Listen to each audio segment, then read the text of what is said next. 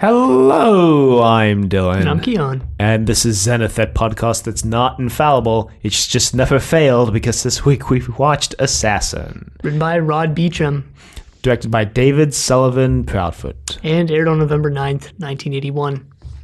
Yeah, so again, interseason era of Doctor Who, but this is Rod Beecham's first and only script for Blake Seven. Yeah, and it's it's would you call this good? I think this was a good episode. Uh, I was thinking about this when I finished it. I think this episode was good, but the one word I did use to describe this entire episode is lazy.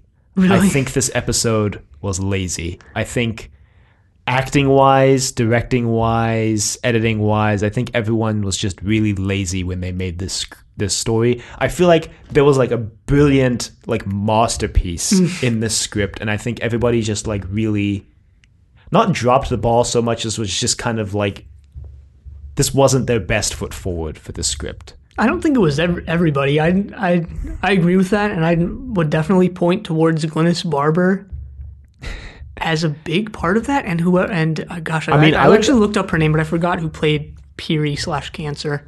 Well, so uh, Carolyn Holdaway, Caroline Holdaway. Yeah, I mean, I would point to Paul Darrow as well. Not in every scene though. There are definitely scenes where Paul Darrow is giving his A game, but there are also definitely scenes where he's like really just kind of just coasting. Kind of, it's kind of almost like everyone's just resting on their laurels on this episode.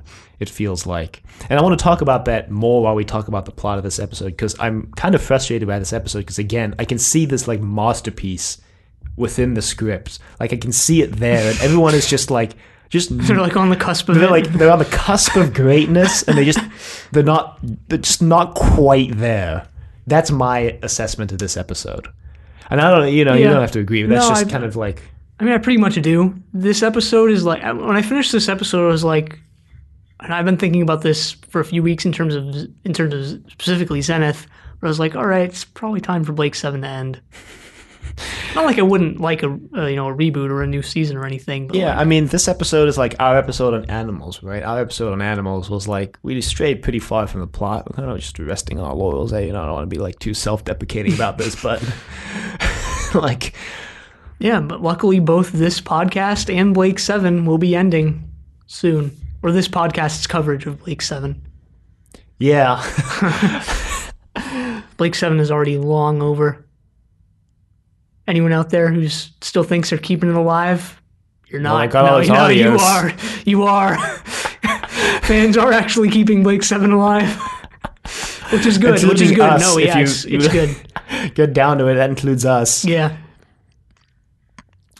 So uh, basically, the story opens uh, with Vila actually kind of being the instigating force in the plot, which is it's nice for a change, but also Vila doesn't do jack for the rest of the episode, so I can kind of see why Yeah. they gave him this moment. Dayna.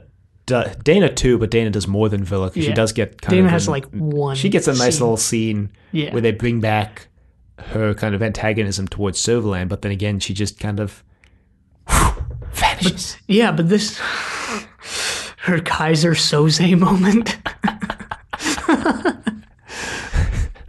but we'll talk about that scene when we get there. 'cause mean, that was a cool scene. the final actually. note I have written down for this episode is: Wait, where did Dayna go?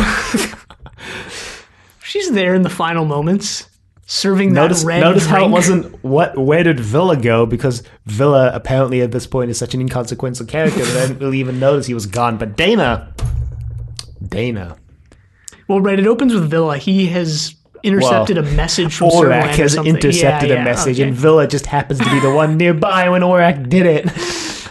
decides to take the credit for it.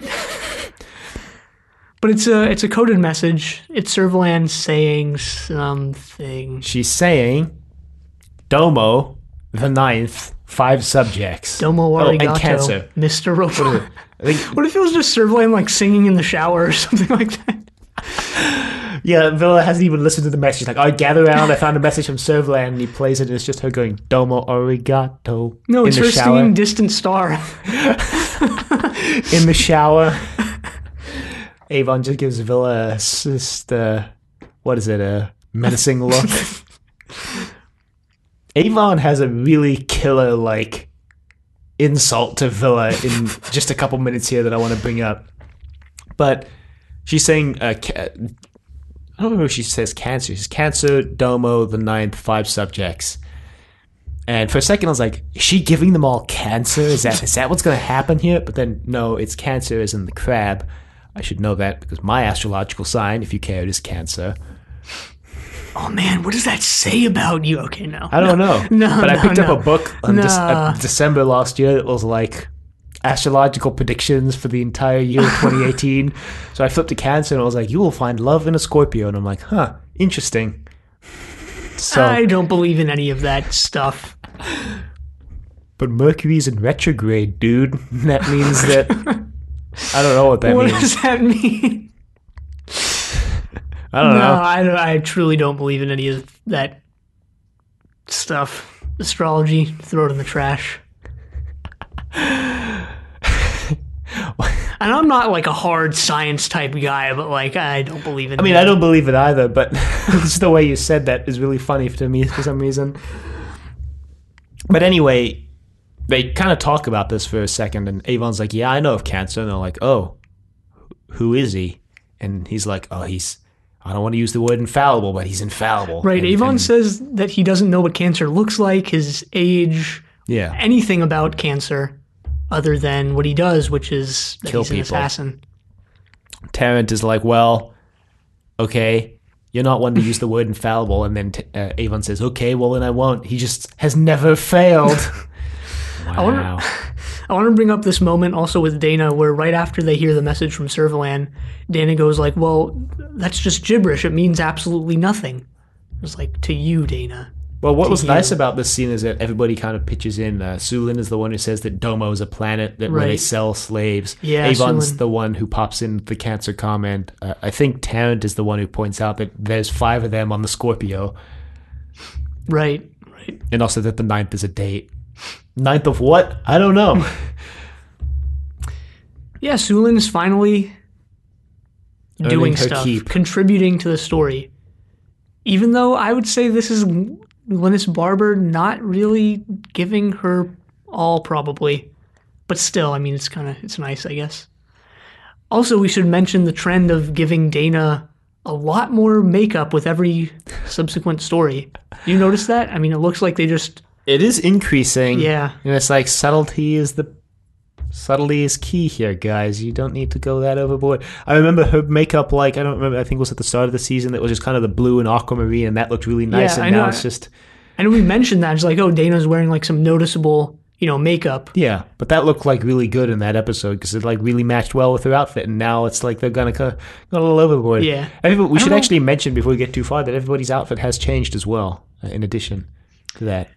Yeah, and you know, plenty of people have written in, and I've seen this online as well. Is like the the beginning of Series D outfits are their best outfits, like on the Yeah. show. I'm like, yeah, I agree with that. Going Yeah, they from got way worse. This. Yeah, and Vila and Tarrant are wearing almost what looks like almost the same thing. I think. Yeah, Avon's is pretty similar to his previous outfit. It's still all black. It's a different design though. Yeah. Uh, and just to show you how unmemorable their outfits were, I cannot remember for the life of me what Dayna and No, Sue me outfits look like. Soolin's looks pretty similar, if I remember correctly. As for what Soolin's hair is doing, She's got it down this week, Yeah, so which I was surprised she hadn't done before. she had. I think well, maybe I don't know. I don't remember. this is where Avon gets in his killer punch to the gut with Vila because he's like, five subjects. You can use your fingers, Vila. Which I thought was just hilarious. I was like, hey, that's not nice. But anyway, we get some wipes. Like, wipes as transitions, which is like a first for Blake's. Actually, no, we've had one wipe before, I think. But this whole episode is just littered with. We have diagonal wipes, we have circle wipes, we have Yeah. side wipes, and it's it's like overwhelming. Again, Series D feels like you know, what if we made Blake Seven, but made it Star Wars? Yeah, this episode feels very Star Wars, especially with those wipes that really caught me off guard the first time the first one happened. I was like, "Whoa, wait, was that a wipe?" Then it happened again. I'm like, "Is this episode gonna be filled with Yeah. wipes?" Yeah, the the wipes very Star Wars esque. The ships very Star Wars esque. oh yeah, Servalan's ship is like super Star Yeah, Wars. Yeah, this is the same ship that she's had that she had a couple episodes ago. but we get a much better view yeah. of it in this story. Yeah, we do. Also, the I am cancer moment. You know. I am cancer. Yeah, I saw that coming from a mile away though. yeah, I did too. Although I didn't realize it would be her until Richard Hurndall's character eats it because I thought it was either going to be her or him. The reason why I thought it could be him is because he Oh, really? You thought it was gonna be? well because Ne, ne, what was his name? Nevax. Nevax. Well, because there is kind of a a Nebrox. There's kind of a dropped plot thread when I don't want to jump ahead too much, so I won't explain it too much. But when Avon's asking Nebrox for information on Servalan, and he says that she came down to the planet, but then Nebrox says something like, "Oh yeah, she left yesterday." And he says, "You can totally trust me." And then we like cut to Servalan still on the planet. He, uh, like he- he, lies about Servalan leaving, and that to me like caused suspicion on him. Yeah, but Like he, as soon as he's introduced, once he eats it though, it's like okay, well, but he's he's actually he's talking about cancer there, and you don't really I thought he was that. talking about Servalan. no, no, he's talking about cancer, and then like that's why like retroactively you get that because cancer is is Piri, not um the whatever the other guy's name was. yeah. The guy was. So was she was the woman in all black. Yeah, the other guy was just a, an actor sold as a slave, but she was the woman in all black that he was referring to. But it's set up to where you think it's Servalan. Yeah, but I mean, he says that whole line like, "Well, you can definitely trust Yeah, me, Avon." And it's supposed to be made out like he's lying because Servalan also in the story is wearing all black. Yeah, Uh, but I didn't get that. That it was supposed to be C. What is it? C. Bree? Piri is, Piri. is her. Piri. That's probably just a, a pseudonym. We'll probably never learn her real name. Maybe it is just cancer. My name is Somehow I cancer doubt because it. I have cancer. But yeah, Avon comes up with this ingenious plan. Which is for him and Vila to go down, but then he he enacts it alone. Well, yeah, because he's like, well, I'm going to get captured by the slavers, and then like we're going to find out what's going on on this planet. And they take his teleport bracelet off, as you would expect, because it's a Blake Seven story, and the first thing basically every villain does now is steal someone's teleport Yeah. bracelet. This really reminded me of Cygnus Alpha, where Blake goes into the the prisons and whatever and rescues Villain Gan and stuff like that. This really reminds me of Doctor Who, where they had to come up with some nonsense reason why the TARDIS was out of commission every week until they just started to ignore it. It's like they have to come up with a reason why they can't just teleport out of these situations whenever they want.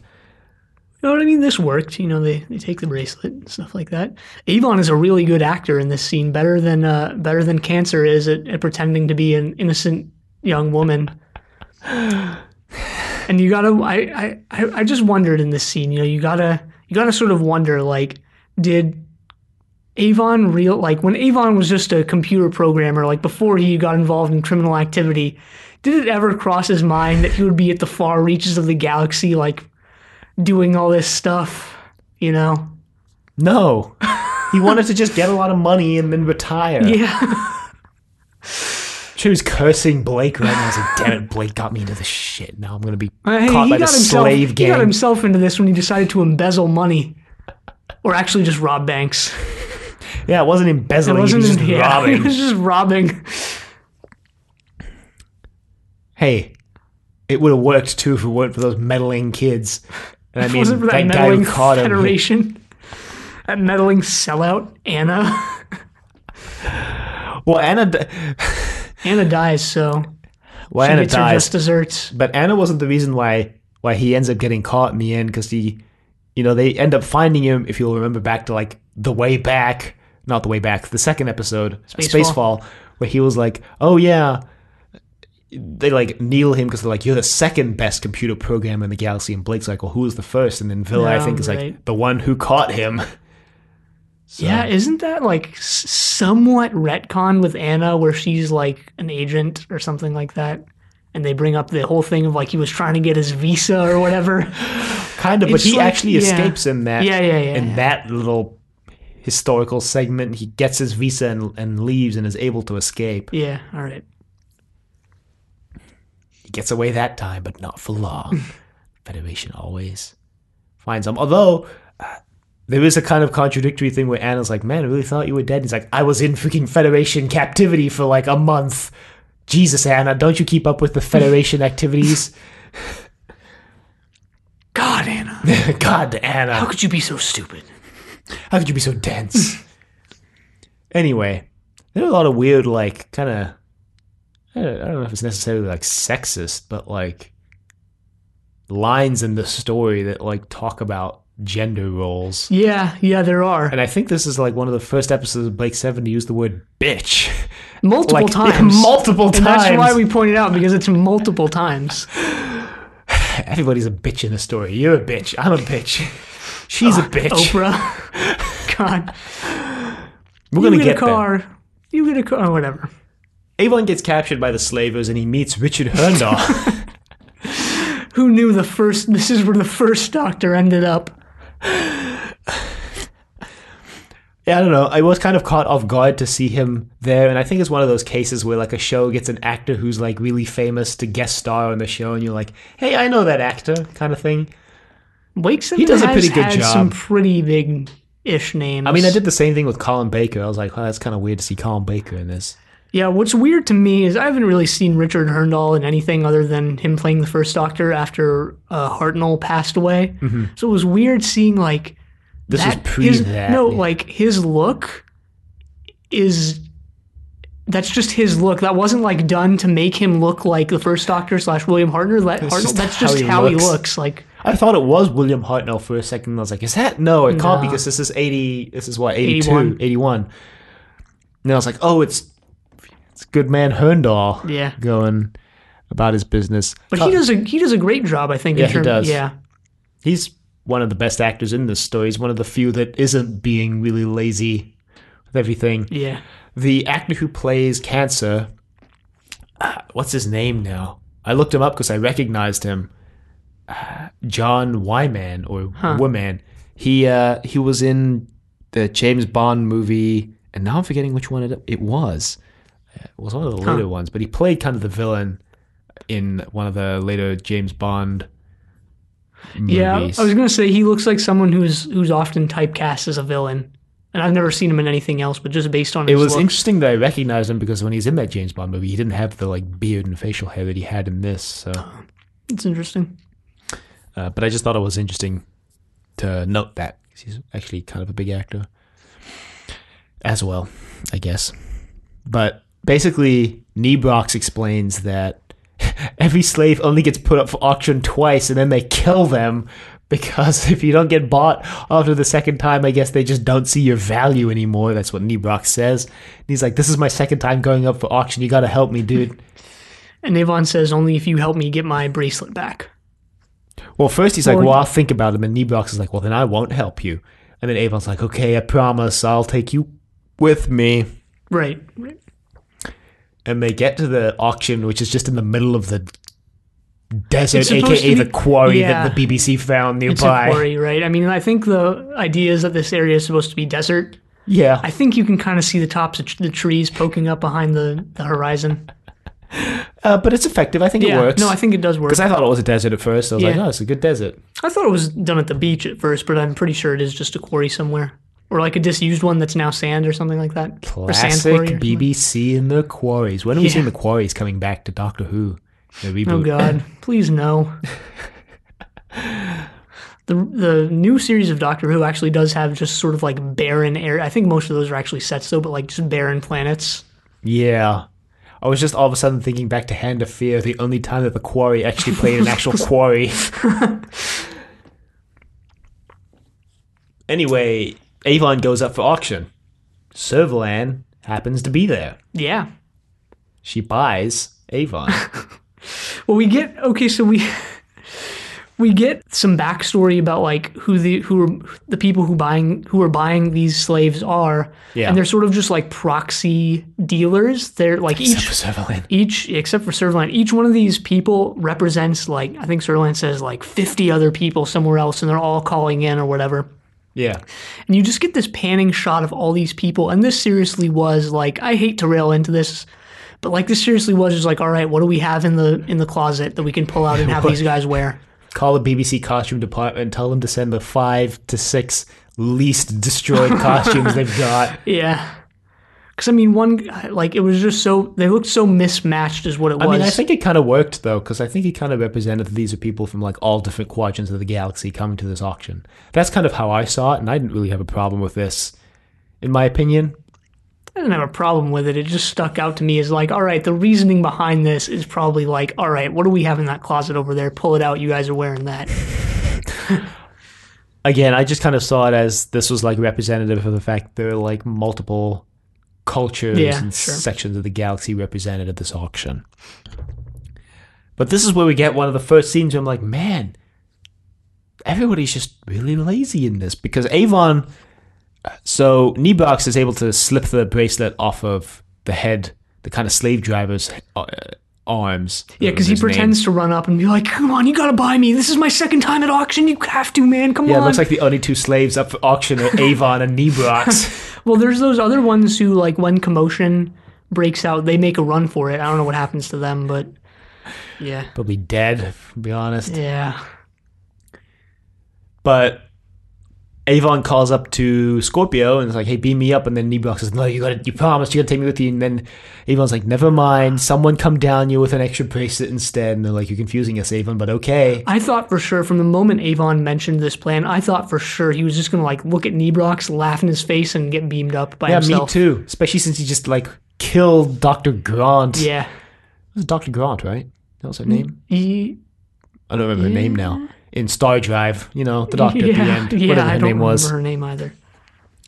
But no, he he saves Nebrox. But like Kind of an old this- Avon moment. there's this scene where it's like this this scene should not have made it to screen as it was shot because what happens is Avon so the the two kind of guards are like knocked down on the ground and it seems like they cut in the scene into the episode too early in the filming tape because they're, they're just standing still and then Avon lifts his bracelet and talks into it and then as soon as he finishes the guards are kind of still standing still and then they start moving and it seems to me like this like everybody thought this was framed completely differently to how it was framed. It seems to me like the guards didn't realize they were on camera when avon was talking because they're just standing still like right up until the moment that he stops talking and then they attack him which is just like ah really like it could have worked if they'd like just zoomed in on avon so they were standing off screen so that you know on the footage, it looks like the guards like just happened to attack Avon when he finishes talking. Uh, also, again, they have that like, you know, it's not it's not even like a second; it's like half a second where just at the beginning of the shot, they're all just standing still, waiting for something to happen. Like, and that happens multiple times throughout Yeah. this episode. Things Yeah, it's like bad. that. It's bad. Kind of reminded So- me of Series A, where there it happened a couple times in Series A, I think, where there's just someone sort of standing in the background of like the Liberator set, or just you know any set really, and they're just kind of standing there, not realizing that they're on camera, and they walk on. Yeah, But yeah, it's it's bad, and it's it happens multiple times. There's also another moment I want to call out for for being similar, which it's a shot. I don't remember exactly when this happens or what's said, but it's a shot of space, and there's a voiceover from Servalan, and she says something, and then she, like there's a like a one or two second pause, and then she like finishes the line or adds Yeah. onto the line. It's really yeah, I know awkward. what you're talking about. And th- there's a couple moments with Servalan too where she's like on camera but not saying anything yet, and then says her line, and and it's not you know it's not just Servalan. You know, Avon does this at least once more in this episode. So, Yeah. Like I said, it's just like they needed to trim the fat around the edges. They someone in the editing bay needed to trip these clips a little closer to the. Uh, to what they were shooting Yeah. for, Yeah, and someone you know needed to frame them a little bit better. Freaking David Sullivan, Proudfoot. Maybe uh maybe you need to fill up a time slot, and they're like, yeah, you know that edited version that we made and had ready to go. Yeah, we can't use that. Yeah, add some extra frames from like before the things happen. Like, uh, okay. extend the footage and have Jacqueline Pearce tack on an extra bit of a line. Maybe that's what happened. The line was supposed to end, and then later on they're like, no, we'll just include like this extra part of the line that she said. Anyway, they get back up to the Scorpio. Yeah, they get up. And this is where Nebrox starts living the life, man. I mean, I don't know if you noticed this, but he goes from like slave to prince and like, or like royalty in like seconds flat. I mean, he walks in, he's wearing like this extravagant robe, holding a glass of, no, it's not adrenaline soma, it's something else. Wine. Wine, probably. It's that same red wine that Vila drank a whole bottle of oh, in, Oh, yeah. In Rescue. Yeah. They're like all cheersing to this because they're like, the okay, like the exact plan Avon came up with, which is admittedly kind of insane. He was like, if we kill Servalan, then Cancer won't have anyone to work for, so he won't kill us. That's the plan. Yeah, but, but remember, Avon also has to kill Servalan himself. So this is all Well, part Dayna comes this. down and she's like, Servalan! And pulls her gun on Servalan, but then she gets attacked by a guard, and then by the time she throws the guard off, Servalan's like running away and they get teleported up, and Dayna's like upset about this and throws a miniature temper tantrum. She's like, I almost had her. I almost had her. I really like this. This is the best moment of like Dana and Servalan. Like this is what their relationship should have been since Servalan killed Hal. yeah. This it's is never like, really done my favorite scene of this episode because Yeah. it really like drives home that characterization of Dayna as like having almost a vendetta against Servalan for killing her dad. Yeah. You know, rightfully so. I, you know, I not necessarily right. I don't know. Killing people is right, but understandably so. But until this point, we've only had you know maybe one or two other scenes where Dayna really gets Yeah. into it like this. And it's always been sort of a subdued anger, so you can kind of see this as a as a break from that. So I can understand why, like, if you th- think this is out of place, like it makes sense right. why that would be the case. But I liked it. Yeah, I liked it too. And And you think of Dayna as like she's always mentioned as being a teenager. So, you know, maybe that sort of subdued anger or acceptance even isn't really appropriate for her. Maybe I think this reaction is more appropriate for Dayna's character. yeah, possibly. Avon has a very sly look on his face when Vila mentions Servalan at the beginning of this episode. Because he wants to kill her himself. Is this the scene where Dayna brings in those glasses of wine? I guess it's just Yeah. wine, glasses of wine, and then gives hands them to everyone uh, except Vila. that was funny. Yeah, well, we all know how Vila think- gets when he drinks. Yeah, I don't know why Series D is making Vila out to be such an alcoholic. Kind of weird. I mean, he always was one. Was he? Yeah, The only time it was ever mentioned was when they went to Space City that one time. it was a couple like, times. I'm gonna go drink and gamble and and stuff. Yeah, that's another thing. There's a line from in this story where Vila says, "I uh, never was much for games." I was like, "Really, really now?" What about Gambit, Vila? You forgetting Gambit? Eh, I just remember there's no treasure room on the Scorpio, so they wouldn't be able to go gamble anyway. Yeah, true. Was Vila faking like? Wait, what, now I'm forgetting. Was it Vila or Avon who challenged the chess master in Gambit? It was Vila, Well, it's right? Vila because Yeah. Avon has to feed him Yeah, all the oh, yeah, directions from right, Orac right, right, through Because there's also that scene where Avon spits his food out when it's revealed that Oh, Vila's yeah. challenging the chess, Yeah. speed chess champ. I wonder if Vila was is like a chess master himself because he's supposed to be like a genius, and he was just faking it and like pretending he was about to. That would be the moment where I'd stop faking it if I faking it's gonna get me killed. Hey man, he's dedicated. He's willing to die. He's willing to die for this ruse. Wow, it's street. That's hardcore. I Didn't realize Vila was so hardcore. Anyway, Yeah, I really like this break because this is harkens back to like series A and B where there's more of an A plot and B plot. in the episodes, what was that? It was a pun. Yeah, but A that plot and B plot. It's, it's a response to a pun. I'm not gonna like laugh out loud. I'm not gonna LOL. lamau out loud at a pun. Just erase that. I don't want to go on the record as having said that. No, I'm gonna leave that in now. You're not gonna lamau. A lamau. You're not gonna ruffle. Ruffle copter. I'm not gonna roll on the floor raffling. Department of Redundancy Department. I'm not gonna loll out loud at a pun. I'm just gonna sort of. All right. I regret all of what I just said. By the way, Zenith, a podcast of regret. We should just pull a Chaucer at the end of this and re- redact everything. like how Chaucer at the end of at the end of the Canterbury Tales redacts his entire life's work, like all of his writing. It's just We like in the last get to- sentence. By the way, I redact all of this. Get to the final episode of this podcast and then just delete it off the internet. for limited time to access Zenith. Put it up on like uh, I don't know, put it up for sale for like thousands. we wouldn't be able to no, get we wouldn't make we wouldn't make any money. I would never want to make any like money from podcasts anyway. You know, The only money I'd want to make from this is to to like just pay for the hosting for all this, so that it'd be a monetarily neutral. even hobby, that, but even that. I mean, even the amount honestly, we're paying isn't that is like a reasonable rate. So Yeah. I mean, I would rather pay for that. Like, it's it's not like I can afford it, so I'd rather pay for it out of Yeah. pocket.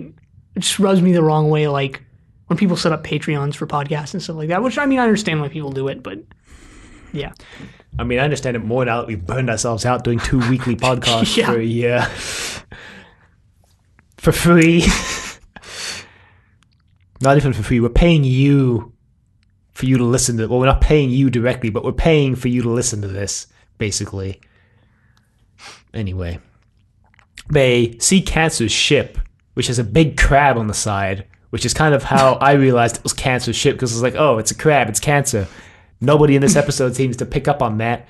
Astrology might have gone out of fashion in the future. maybe. I mean, Cancer obviously knows what's going on with the crab logo and and you know Cancer.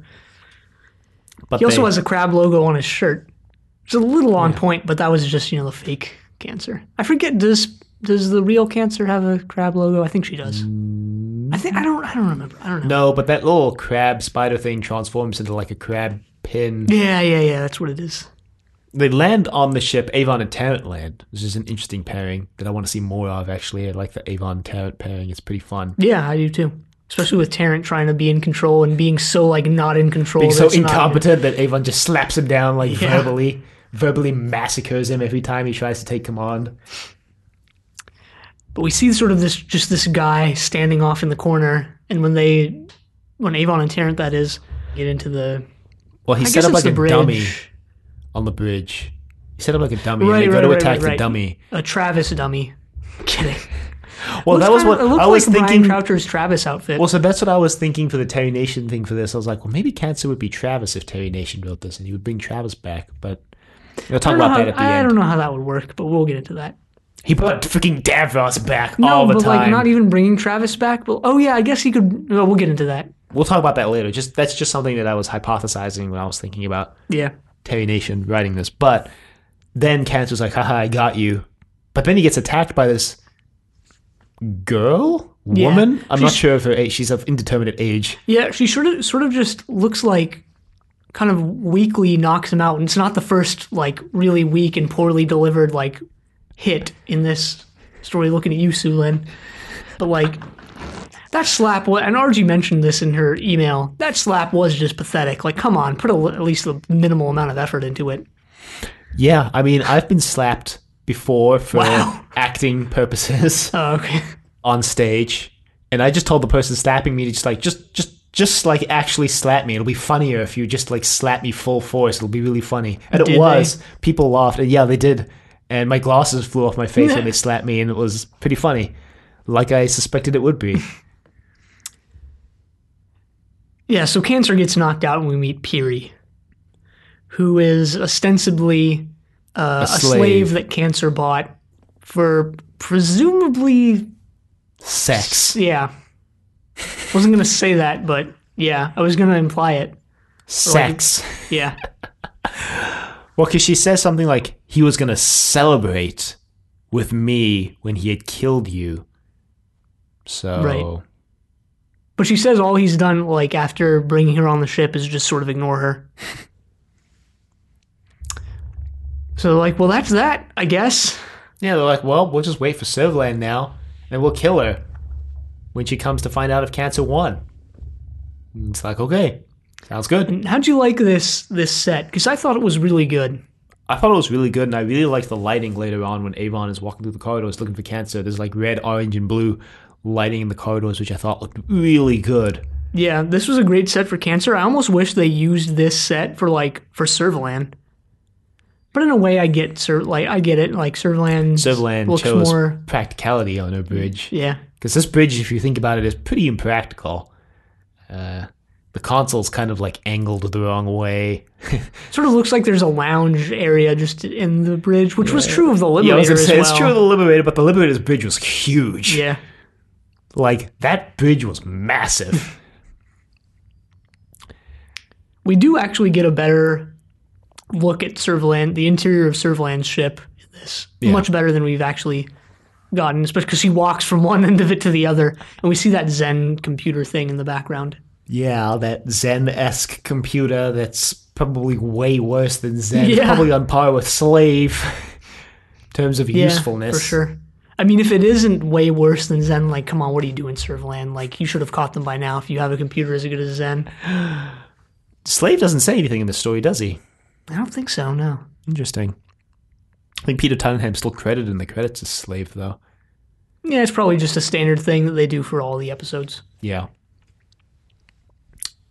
So, what happens? They lock Cancer up, and Nebrox, Nebrox. Does he just decides to like go explore or something? I, I don't really remember. So what happens is Sebri and Nebrox. Piri. Piri. Sorry, why do I call it Sebri? Piri and Nebrox decide against like all common sense that they'd rather stay on Cancer's ship than go back to the Scorpio. And this should have been an immediate red flag. this should have been an immediate red flag to Avon and Tarrant because Piri's just like, yeah, I'd rather stay here. I feel safer on this ship. This this should have been throwing up red flags left, right, and center. And Nebrox also is like, I want to stay because I want to make sure the little girl is all right. Like, okay, Nebrox. He's like, we share a common bond because we were both slaves. And Avon's like, sure, Nebrox, whatever you want. Look, as soon as we're done here, we're getting rid of you, so. But they go off to I think Cancer's room, yeah. which just should be another like we should be red another red flag been thrown up here. especially because this scene this is the scene where I was like, okay, you know, she's cancer. Because Piri in this scene says some pretty questionable things to Nebrox. I don't remember what they are, but they're She very does. suspicious. But you know what really th- threw it up to me is like cancer gets captured so easily, and immediately in my head I was like, "There's no way that's actually cancer. Like, either Nebrox or Piri is actually cancer, and this is like part of their plan." Yeah. And I thought for sure it was going to be Nebrox for some reason. I don't know why, but then Nebrox completely eats it. Okay, Piri's cancer. Unless Nebrox was the one orchestrating this all from behind the scenes and also orchestrated his own death into this so that he could enact his plan. Headcanon, I'm going with it. I also thought almost it might be a situation where all three of them are cancer, and cancer was like a pseudonym passed between multiple different people. and Yeah, for that sure. was how they kind of built up this legend that cancer was like infallible and could do all these things because it was actually like multiple people and not just one, which is a concept I've seen uh, in a different show, and I'm I'm kind of forgetting where I saw it before now. That's that was my, I mean I wasn't going to say this, but I'm just going to say it now that you bring it up, but that was my idea for like an actual like all right, let's sit down and write this serious time Blake 7 fan fiction. My idea is is Blake it's it's called Blake 7 and there's seven different Blakes and they, you know. Hmm. I mean, now I'm not going to go through with it because I just said it, and also I'm really lazy and I don't want to write it. But Submitted for your fantasy Blake Seven for the end of the yeah, show. I, I probably am going to do that. They're waiting for Servalan to show up, but then Nebrox completely eats it. And they're like, that's kind of weird because Soolin had the key to the door that they were keeping cancer in, but Nebrox opened the door. Yeah, you know what? Now that we're discussing this, they should have been alerted far sooner that Well, Piri Su was Lin, cancer. Su Lin takes forever to pick up on the fact that she stole the key from her, and she's like, oh, that's it. Piri's cancer. Soolin kind of just, when they go off, she just sits down and has like a good think about all of this. like they Hey, know impending hey. danger is like is coming for A them. good thing sometimes can be illuminating. I think that happens right about now, actually. Well, yeah, because Cancer's gone MIA, and Avon's Yeah. like, okay, well, my new plan is let's just fly this hunk of junk to Xenon base, and then we'll just leave the ship, and then either he can come out of the ship and face us, or he can starve to death in here. And Tarrant's like, uh, sure. Uh, but then they have engine trouble, and they're like, well, that's kind of weird. And then what happens is they decide to go out looking for Cancer, and Piri stays on the bridge. But then Piri leaves. Well, we don't know this, but Piri leaves and knocks out Avon, and also we see a little spider crawling up to Soolin, and her hand is like on the table. But then she has like an epiphany and like puts her hands up in a legitimate like oh fashion. So the and then the spider looks. I don't know how you make like a spider slash crab thing look disappointed, but this this like spider crab looks really disappointed.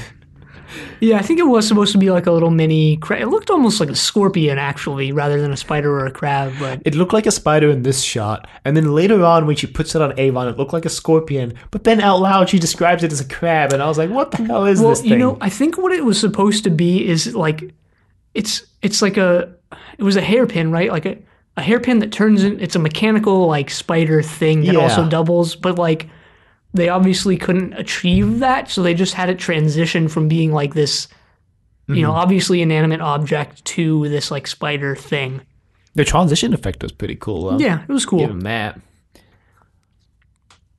Ben Soolin, well, Piri's like, well, I'm gonna kill you now, Avon. And then Servalan comes on, and is like, hey, you know, it's pity you got caught, Avon. Sorry you're gonna have to die to Piri like this, to cancer.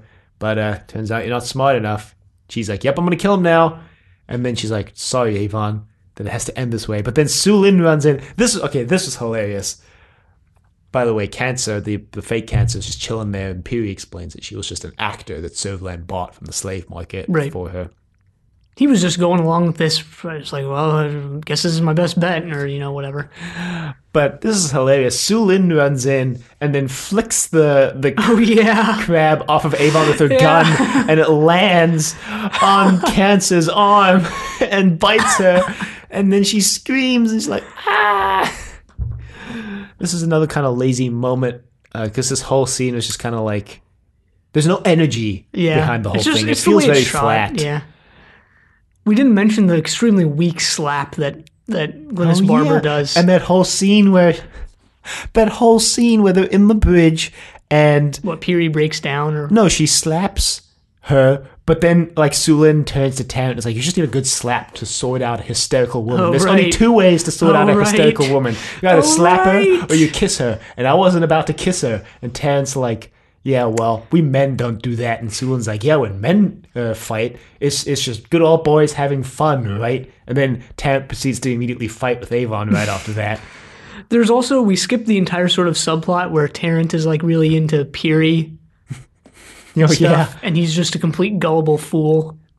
Yeah, and Avon calls him out on this because Tarrant's like, uh, your much vaunted brains that got us into this situation. He's like, yeah, they're almost as much trouble as your much vaunted brawn. Tarrant's like, what do you mean by that? And Avon's like, I didn't mean anything by it. Tarrant's like, I said, what did you mean? He's like, "Oh, I didn't, I didn't mean anything by it. Then they're fighting, and Soolin's like, guys, stop, in like the least enthusiastic way ever.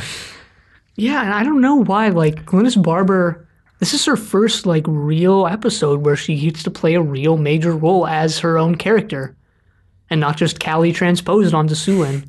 But she doesn't like go for it. You know, she doesn't relish it. She doesn't do what I would consider a good job with it. Well, again, I think that's just like byproduct of this whole episode, just being Yeah, on yeah, the cusp of the direct- greatness, but not getting there. Yeah, it must have been like the directing or something. I don't know. But anyway, that's how they sort that out. Yeah, the directing is really all over the place. There's a lot of really flat shots, but also a lot of like really cool shots, like the one where Avon's running through the corridors and it's lit up like orange, blue, and red. Like those kind of things look really cool. The space battle looks great, but then there's just like, you know, when she runs in and she flicks the crab off, and it's just all very flat and and Yeah. lifeless. It's really weird to me, like how it flips between that so much too. Uh, but yeah, Piri dies. She kind of overacts Yeah, I was gonna say, what did you think about God? What was her Caroline? Something or the other? Yeah, Caroline Holdaway. Holdaway.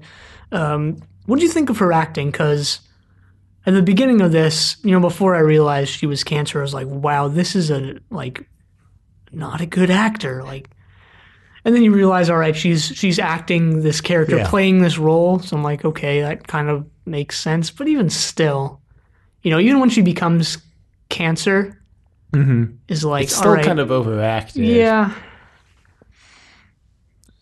Yeah, I don't. It was just kind of. I don't know how to describe it. Just weird. Overacted, I think, is by far the best word to describe it to me. I felt like. yeah, I think so. But then Servalan also reveal when she's like talking to Avon, Servalan says this line. She's like, "Oh, by the way, the whole ship is bugged." And I was like, "Okay, so shouldn't shouldn't you warn Piri them that Soolin has told Tarrant that Piri's cancer, or do you just like want to keep that information from her?"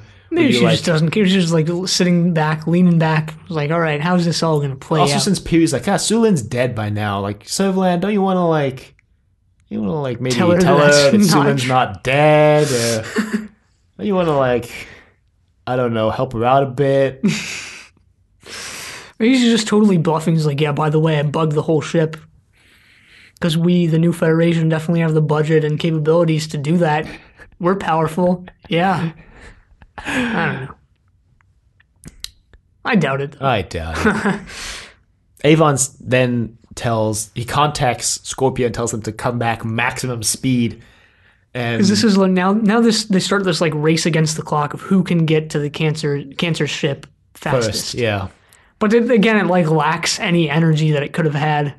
It lacks any energy and it has like the most underwhelming like ending to it because the explosion is like yeah the explosion is like all right but then but then Servalan's celebration is like it's like everybody on the ship just left and it's just her and her like Travis replacement for the week and they've got a glass of like champagne and they're like cheers!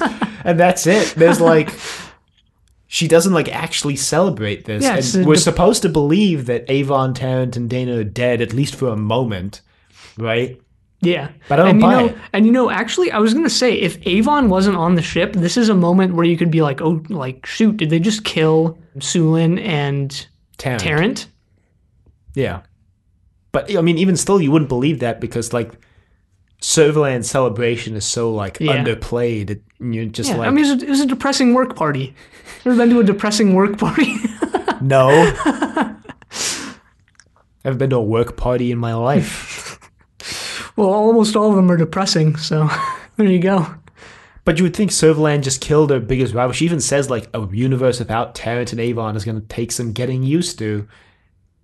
And it just lands completely flat. Yeah, yeah, I agree. And then we cut to Avon and Tarrant like lying down in the in Scorpion, like you cut our escape pretty fine there. And Dayna's like, well, we weren't sure if we heard you right, but we, we just thought it better to assume that we did. and then and then I think Dayna's like, oh, so what happened? Vila is keenly int- curious to find out what happened to that little girl you had. And then Soolin just turns to Vila and's like, everything sweet has a habit of hurting you, Vila. And that's how that's the line it ends on. Just Tarrant Yeah. wasn't the only one who was infatuated with Piri. Yeah, Yeah, and that's how it ends. that That feels even, like a very even for Blake Seven ending, that lands completely flat too.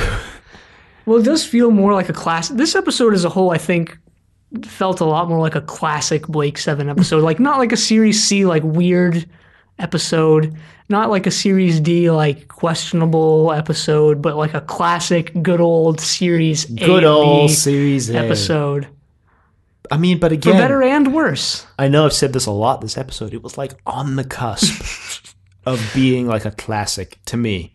And it, it was like, it was almost there. If they just made a couple changes, you know, tightened up some of the editing, tightened up some of the the camera work, and then just maybe if Paul Darrow and Glynis Barber like actually put them all into every scene because you know Paul Darrow did a pretty good job in most scenes, most but not all. Then maybe this could have been like really spectacular, like really something to talk about. But as it stands, I was just kind of like, oh man, that was good, but like could have been great. I think this is one of the first episodes of Blake Seven where I've really been like, man, I'm really like upset at how this came out. This is one of the only ones that I would really just describe as mediocre. That's fair. In terms of how would Terry Nation do this episode, uh, like I said, I was thinking about this, and you know, like you said, it feels very Series A, and you know, for that, I feel like Terry Nation wouldn't make a lot of changes.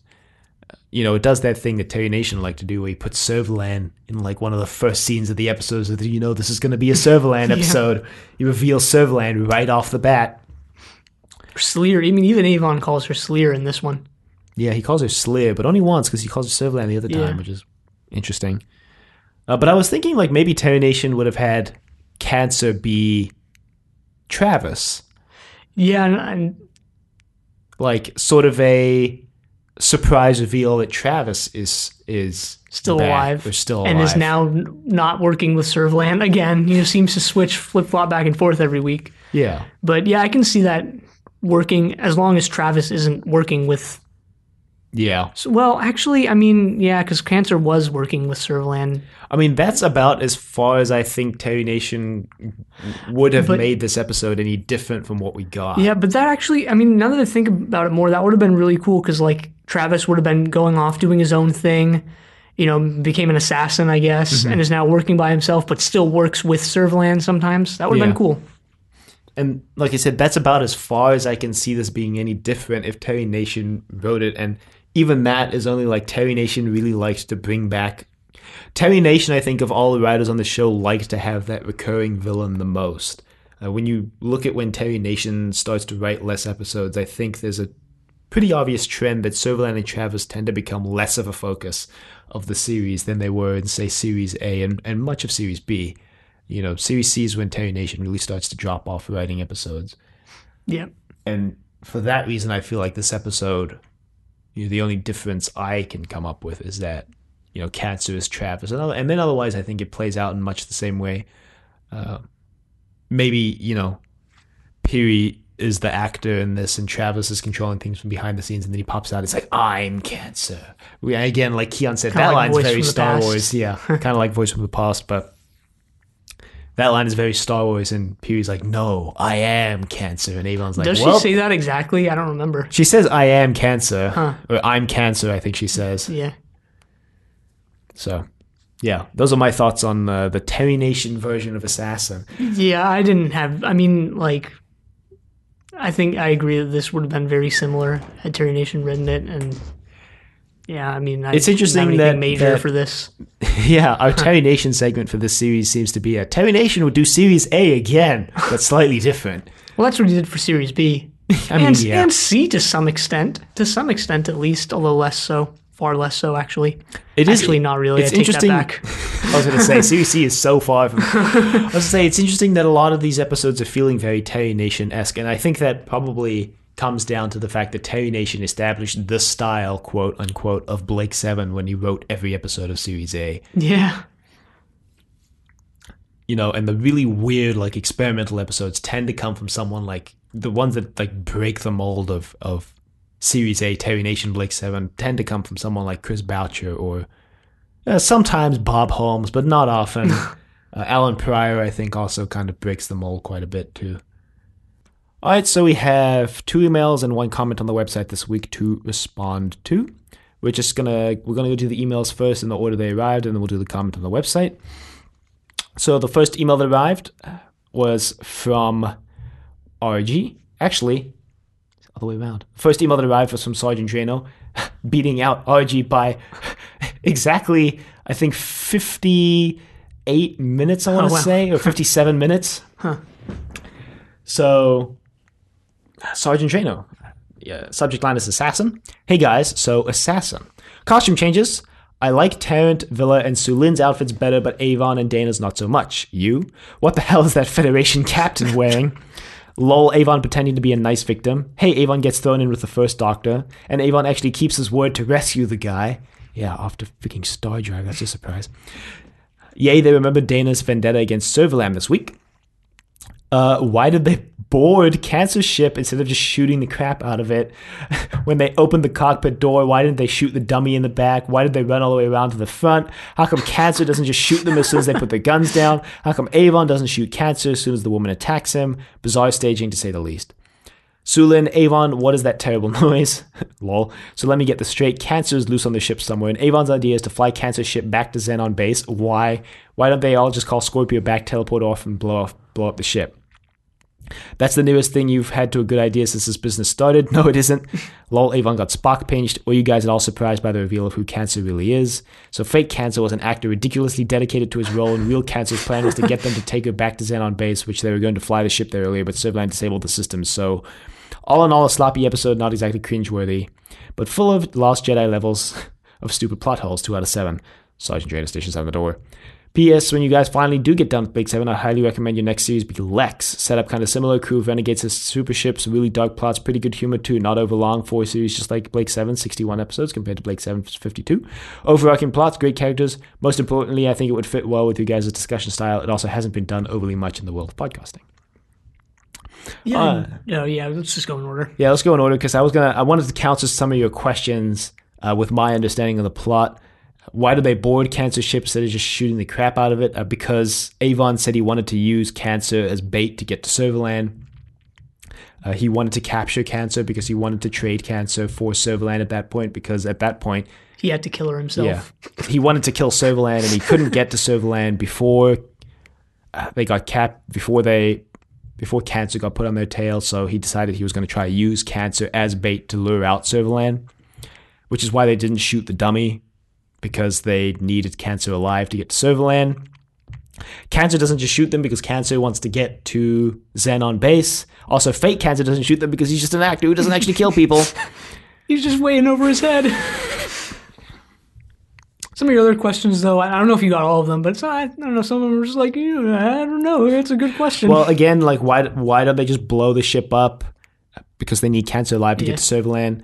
Why do they decide to fly it back to Xenon base? They couldn't call Scorpio. That was the Just thing. where they're the most there was powerful, I guess. there was that interference with calling Scorpio. Yeah. Like when they called Scorpio and Servalan attacked them, Scorpio didn't even know if they heard them right. So there was some sort of implication that they couldn't even contact Scorpio anymore. Yeah, well, I guess it's just to to rendezvous slash Right. like go back to where they're at their most powerful, Yeah. regroup, so to But uh, you rated the same thing as animals. Uh, don't know about that. I wouldn't even put them close. Also, you described animals like in a way more negative light than you did assassin in this email, which makes me wonder about your email, your grading scale, Sergeant Drano. But all in all, I think you do actually make some good points.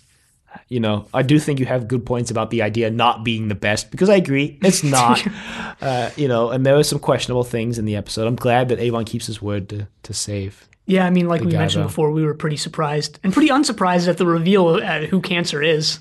Well, I, you were less surprised than me because I thought it could Yeah. be the guy whose name I'm forgetting now because it's been a week. But then once he ate it, I was like, yeah, well, she's cancer. As for Lexx, the show you recommend, we've been getting a lot of recommendations for Mm-hmm. shows we should watch and and record podcasts about recently. And you know, I've been replying to people in this way, and I don't think we've ever really talked about it too in detail Mm-hmm. on recording, and we're probably not going to do so right now. But we've been thinking, throwing ideas around there about starting a general science fiction slash fantasy podcast where we'd Yeah. watch probably mostly older shows. Uh, yeah. sort of and not line, necessarily only British. not necessarily only British, but I think we'd lean towards that Probably. you know, just as something we can set up where we don't have to set up a million podcasts to watch a bunch of different things. But yeah, and also for smaller shows like The Prisoner, which only has like 18, 18 episodes. 17? I don't know, something like that. I wouldn't want to do a podcast on The Prisoner, though. I mean, it's But just as an example, Yeah, a show is- that has yeah, like sure. such a trivial amount of episodes that making a podcast about it would be like it'd be more effort than sure, yeah. the episodes would warrant. And that would be a seasonal thing, right? It wouldn't be Yeah. like this where it's every single week. Because Yeah, we'd do like a, a- you know, and iTunes supports seasons now, so it was season and a season quote of the podcast would be like the entire run of one of these shows, Right. and then there would season be a one, break. The Prisoner. Season Yeah. two, you know, whatever the case may be. X Files or whatever. Not X Files. is a, a a huge show, but that was just the first sci-fi show I thought of that wasn't Prisoner. Not necessarily just sci-fi too. I think we can branch out into like more fantasy and horror type stuff. Yeah. Maybe even real. Well, no, I don't know. Uh, well, I think we'd want to save anything that's like realistic or sitcoms for Police its own podcast. stuff. Police procedurals definitely would have to have its own podcast, I think. so then we have an email from RG, Dear Zenith Assassins. Uh, that murder was unconfirmed. I, I was never, I was never indicted for that murder. The way Jacqueline Pearce God. walks while she is wearing her black dress in Assassins is delicious. Was it smart to leave all the young ones unsupervised on Scorpio? They'll just giggle and muck around the whole time. The whole they only put you up twice, then cross his neck with fingers shtick makes no logical sense to me. Wouldn't they just sell off unwanted slaves extremely cheaply? Any money is better than a dead slave. The slave auction with Servalan is one of my favorite Blake Seven scenes, an instant of, of how to do exposition in an entertaining way. Pretty sure I saw a lot of it on blooper reels too. Avon's fellow prisoner is another good actor in this episode. It's Richard Hurndall. Fungus soup is very reminiscent of food in the Doctor Who story The Green Death. The slave owner has an amazing six pack, just saying. nice tumble work from Dayna. To coin a phrase, pretty sure Avon isn't the first person to say that. I like how Avon just sits there and watches Tarrant rumble cancer. Soolin does the weakest slap I've ever seen on his hysterical friend. Come on, girl, put some muscle into it. First rule of horror films never split up. Soolin decides to conveniently sit on the floor. I did get fooled the first time I watched this and didn't realize who Cancer was. I must confess that I always find the scene where Soolin flicks the crab onto Cancer, then she dies to be hilarious. Yeah, it was. Drinks all around at the end except for Vila. Where is he gone? Was Michael Keating sick that day? I quite like this episode. Down and safe, RG. Uh, in regards to the only put you up twice, uh, I disagree that any money's better than a dead slave, especially when you're paying to feed Yeah, the you're slave. paying to feed the slave, You're so, paying yeah. to keep them somewhere, right? Unless you own the building, but even still, that space that could be taken up by a slave that be sold off quicker. Sure. From a strictly economics standpoint, Yeah. Yeah. which is a cruel way to look at it, but the slaver doesn't seem to have any empathy, so. I mean, you have to basically lack any like feeling for your fellow Man, man humans to like be involved as a slaver anyway, right? I mean, Yeah. like, I agree. Otherwise, good points. Nice you brought up some Doctor Who connections there, which we're always looking for. Fungus Soup looking like the Green Death. and yeah, that scene where Soolin runs in and flicks the crab is completely Yeah. hilarious. If you listen to our episode, you realize that we couldn't keep it together when you described that scene. So, and now we finish off with one last little comment from David on our website. There was originally a plan for a season arc where the crew are trying to recruit experts to their cause, which is abandoned early on. Some of it survived in the episodes. Dr. Plaxton, Justin, and, and Muller, for example. I suppose they dropped it because it would become predictable and boring pretty quickly. we talk about this more next week, Mm-hmm. but it seems like they just dropped An explicit reference to that. right because it seems like a lot of that is still in there. They're still going around. They're still trying to recruit Justin, trying trying to recruit Muller, Mm-hmm. Plaxton. We just don't ever get like that little tidbit of like, all right, here here's the mission, guys. Yeah. Because there definitely is this, like, recurring theme throughout the season that there's an individual at the center of each plot. Traitor did it too with, what's his name, the crazy scientist who developed the drug. Yeah, it's true. So, Oh man, as did know, as did Rescue with Dorian. Yeah, and you know, as I'm thinking about this, we've made mention to like this what if scenario where Sleer is like a big reveal. Mm-hmm. What if they were like trying to find Sleer for some reason? Because and Sleer they is some out- great Right, genius yeah. or instrumental figure, like a Blake, like almost like a Blake-like figure. But then they find Sleer, and it's like it's actually Servo. Yeah, exactly. Man, that would be so good. that would be so cool. Bummer we didn't get that. Good thing we have our fantasy Blake Seven It's true. It's a good thing we have Fantasy Blake 7, which is a perfect segue into describing what that is. Basically, we're asking for our fans to, and you know, even if you're not a fan of Zenith, you can you can email us, I guess. Yeah, anyone, email, uh, Facebook, Twitter, or leave a comment on the, website. Just you know, kind of pitching your fantasy version of Blake 7, like fantasy football, but for Blake 7. Uh, who Right, so- want playing the characters? Who would you have doing scripts, script editing, producer, whatever you want? story ideas. And Story you, you ideas. Can, you can set this in like, you know, an alternate history where series E happened, I guess, Yeah. or like a, a reboot or something. You know, you just you can do whatever you or want. like with it. from the 80s like in the era of blake seven if you could cast anyone who would do it if you could draw from any era who would you cast Yeah. you can do whatever you want with it really like it's very open-ended and it's open-ended intentionally right. and on our final episode which we'll be releasing the week after the way ahead we'll be releasing one final wrap-up episode for zenith on that episode we'll be going over people's fantasy uh, kind of blake seven we'll be pitching our own as well Yeah. And just reflecting on the and podcast, just reflecting probably. on the podcast and the show and looking back fondly on what we've done. looking back fondly on how we burned ourselves out. So again, the four sort of channels you can Yeah. you can pitch your idea on or email, mm-hmm. Facebook, Twitter, and leaving a comment on the website. anyway, you can email us at doctordecadavevegetable.com. Questions, comments, concerns, angry rants, love letters, your thoughts on Assassin. At least it's obvious again this week what the one Yeah. word title refers to. You can find us on YouTube at Decorative Vegetable. You can find us on Apple Podcasts and Google Play at Trust Your Doctor. Be sure to leave a rating if you like the show. Check us out on Facebook, Trust Your Doctor. Like us on Facebook. Also check us out on Twitter at TYD Podcast and follow us on Twitter. And next time we're watching games. But until then, the end.